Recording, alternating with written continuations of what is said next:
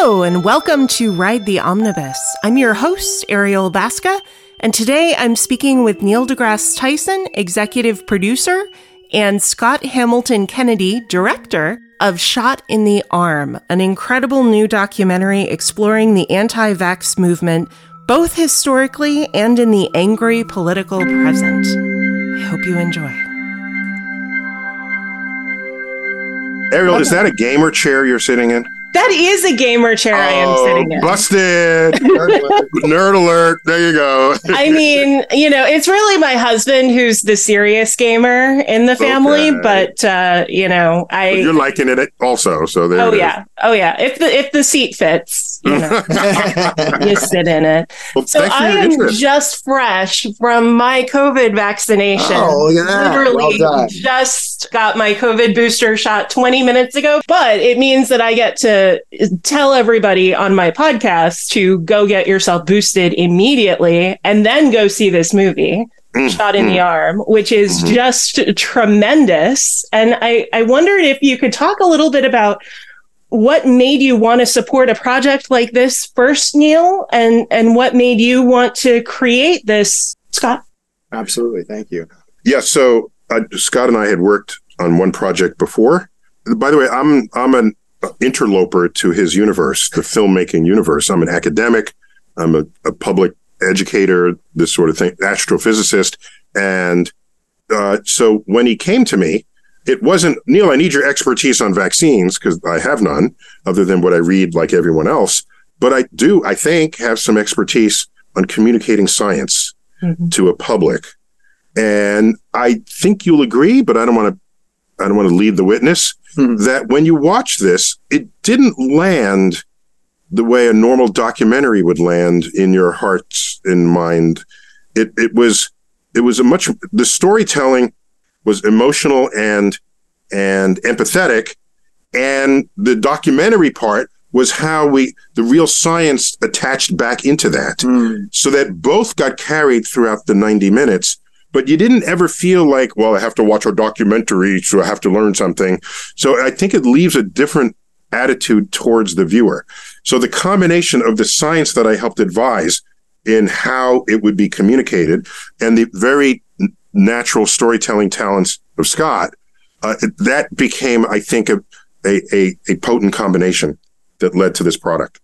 So, Neil, you effectively hid the avocado inside the brownie. Oh, What you're telling me. Oh, that's pretty good. Avocado's too healthy. Yeah, we the the the, the kale inside. The, ground. the only the only thing I'm going to disagree with, and What? I, rarely am going to disagree with you giving me a compliment because I really it's very rare that this. I'm kidding. He's very. is you actually said natural storyteller, yeah and, and I'm when I said that, I said, I don't know if it's natural, but I do know it is well developed within him. That's it. That's it. Because because some people, and I wanted, I just want to make the point because there's so many people out there that look at you and go, "Oh, he's so nat. Neil is so natural Yeah. at, at at being this communicator, and you are obviously brilliant at it, but you've worked at it and Yeah. you've honed it, and Yeah. you're tightening it every day, and that's the same thing. I'm very grateful to have Neil say that he thinks I am a good storyteller, and I've worked hard to become a good storyteller and filmmaker, and at the same time, it's been a ton of work and it's a collaboration, and I hope I get better and better each day. And with an Academy Award nomination a couple of films ago that you received, right? And great- Well deserved. Also, Mhm. also, also a great honor, which didn't magically make me a better filmmaker. You, you've had a ton of Nor would you expect. but I know, wouldn't it be great if it was like, oh, I got nominated and now I'm Oh going to be a better goodness! I thought I thought you immediately leveled up. You went. You got it would be nice. It would be nice. It's a great. It's a. It's a. It's like a doctorate. It was a great. It's a great honor. But I've we've gotten far afield from your um your question. Why?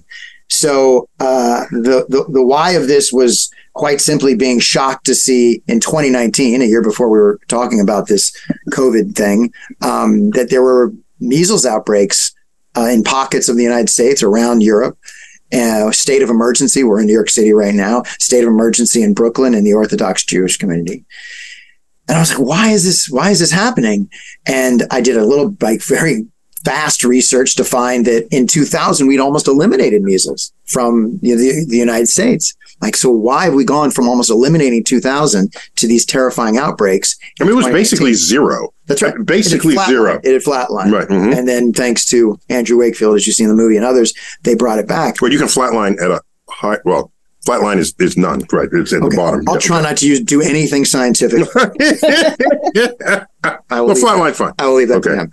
Uh, I use flatline all the time. Flatline is when you die, and Yeah. here no one is getting measles. So that's a mixed metaphor that I think just confuses. Yeah, I use flatline in story. I'm talking about storytelling Oh, yeah. because my my fellow documentarians sometimes will make a, a documentary at the beginning of the documentary. I try and get this right with my camera. The beginning of the documentary, uh, the environment is good and we must protect it. And the end of the documentary, the environment is good and we must protect it. That's not that's not storytelling. That's flatlining. Where with a film like this is what are what are vaccines? How should we use vaccines? Are they safe? You got to you have to go up and down in the story to Mhm. engage the audience. Okay, sorry, I got I I, I went away. No, but it's it's a tremendous arc that you take the viewer on, really, Oh, truly, within this film, and it it is so impressive too that you take the arc in several different directions because you're both plotting the story of vaccines and you're plotting the story of science communication and the way that the two intersect in the middle of one of the greatest public health crises ever and it's it's really fascinating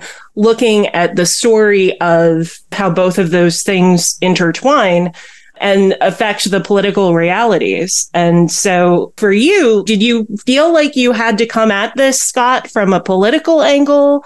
Hmm. Were you motivated by you you already said you weren't motivated by science necessarily, so I was motivated by I was motivated by science communication for sure. I was and I was motive. I mean, whatever what motivates me on every film is looking at this human condition and how we're do, how we're doing. Right. So one individual, many individuals. When we wake up in the morning and we attempt to be a good astrophysicist, a good filmmaker, a good father, a good politician, a good doctor, like how hard is it to maintain that? And what pulls us away from that journey right? There's nobody in the movie that wakes up in the morning and says hey i'm going to go screw this thing this planet up and, and and and make chaos. They think they're doing good. So what pulls us away from that? And it's things like baggage greed love of power selfishness uh, lack of uh, education and what is the what is the scientific method. So all these different things. So that's the that's what always interests me at the beginning is where are we in the story? And this one just had a lot of it that we had the public health officials saying hello everybody why are we having measles again? And they and then also telling us the reason that we're seeing measles outbreaks again is because there's some very clever communicators uh, disinformation merchants, if we would, um, that are scaring parents into not getting their kids vaccinated. And then COVID happened. so we already had a fascinating, intense, complicated story. And then COVID took it to the next level. What I didn't know when we did the pivot to COVID was that it was going to become a movie about democracy and the social contract, right? About what is our responsibility as individuals to each other. It would have made a perfectly fine movie if it was just about the measles, because that was a story that needed to be told. But yeah, the, the, the mission statement grew Mm. once COVID as a pandemic took the toll that it did for the reasons it did. And these were explored in the film. And for me, the most intriguing part is the OG anti vaxxers were liberals who are sort of anti pharma.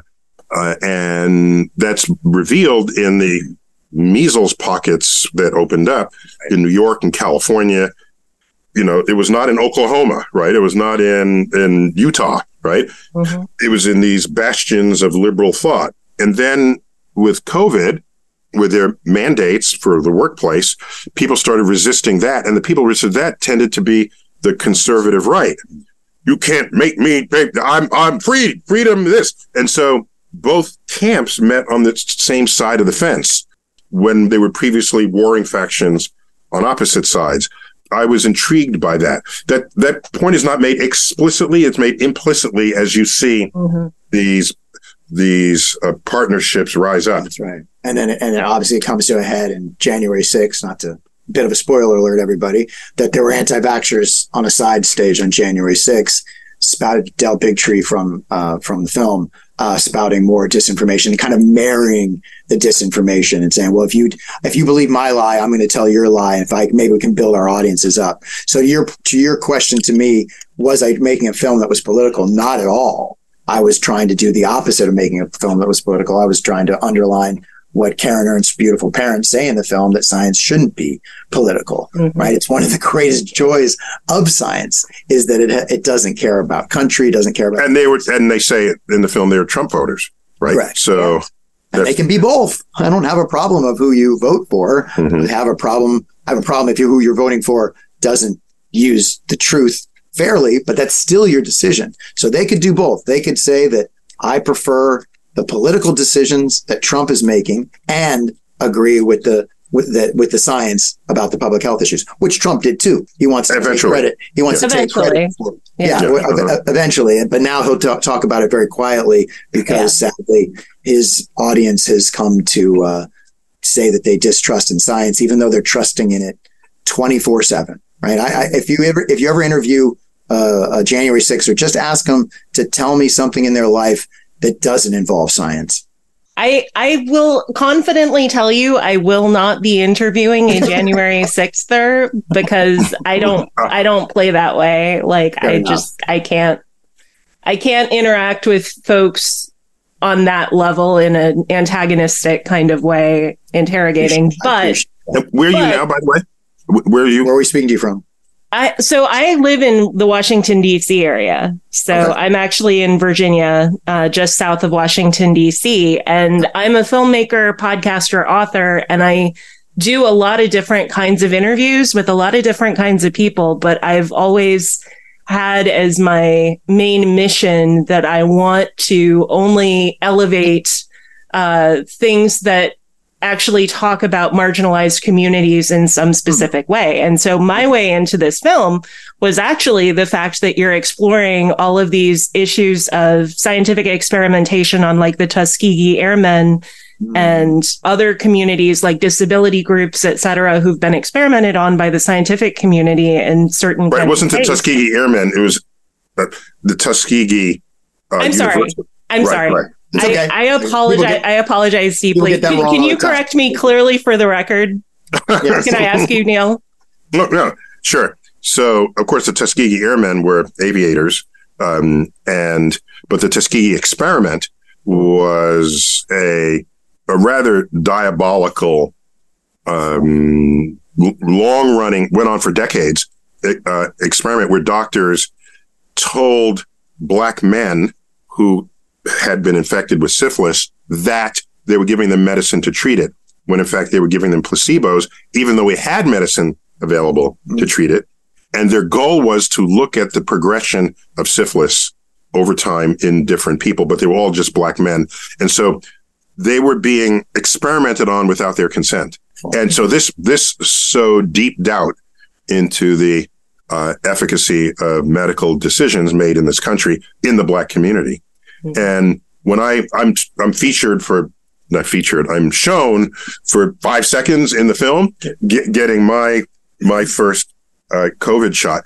That I did that at, in Harlem Hospital uh, on purpose, so that there'd be some force operating within the black community to say, yes, I'm doing it, and so can you. Right. And that little PR um, setup surrounding it as well. So yeah, so that that's another reason that people were anti-vax that had nothing mm-hmm. to do with the other reasons, right? Yeah. And the lemonade, and- the lemonade out of that was that that the horror of Tuskegee led to some of the best safety standards that we have today in making sure that we do have consent and checks and balances in our public health. So that at least there was something good that came out of that horror. Exactly. And it's it's kind of impressive in in so many ways that you tie these horror stories together with the heroic story of what happened with vaccines where we've very successfully come up with a strategy for quashing these powerful powerful diseases. And yeah. it's such an impressive work this documentary. I wish you the best of luck with it. Thank I hope you. you. have a fabulous run with it, and uh, I hope to talk to you again later. Th- thanks for sharing. Thanks for sharing it with your audience. Yeah, So, yeah. thanks for your support. Hope to meet you Mhm. down the road. All right. All right. Take care. Thanks, Eric. Thank you for listening.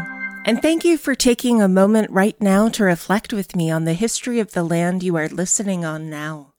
Whether you are stuck in traffic or sitting in your office chair, take the time to look up whose traditional lands you are on now and what treaties govern those territories. I record this podcast on the site of land stolen from the Manahoac people. I am grateful to work on this land, and I acknowledge that we need to protect and honor the history of the indigenous people from other tribal nations that have made innumerable contributions around the world. I share this in the hope that my listeners may join me in honoring our past, present, and future. Without this land, this earth, and each other, we are nothing. Before I go, please take 30 seconds now to leave us a five star review by clicking on support the show in the show notes. We don't want your money, we want your words. A simple RTO rocks my socks expands our reach and helps us keep bringing you great content. And connect with us on Instagram and Twitter where we are at Omnibus Ride. You can also visit our website, omnibusride.com, where you can go to dive deeper into our content and learn more about the show. A special thank you to our amazing editor, William Dass. We truly couldn't do what we do without him or Danielle. Be well, be safe, and keep in touch.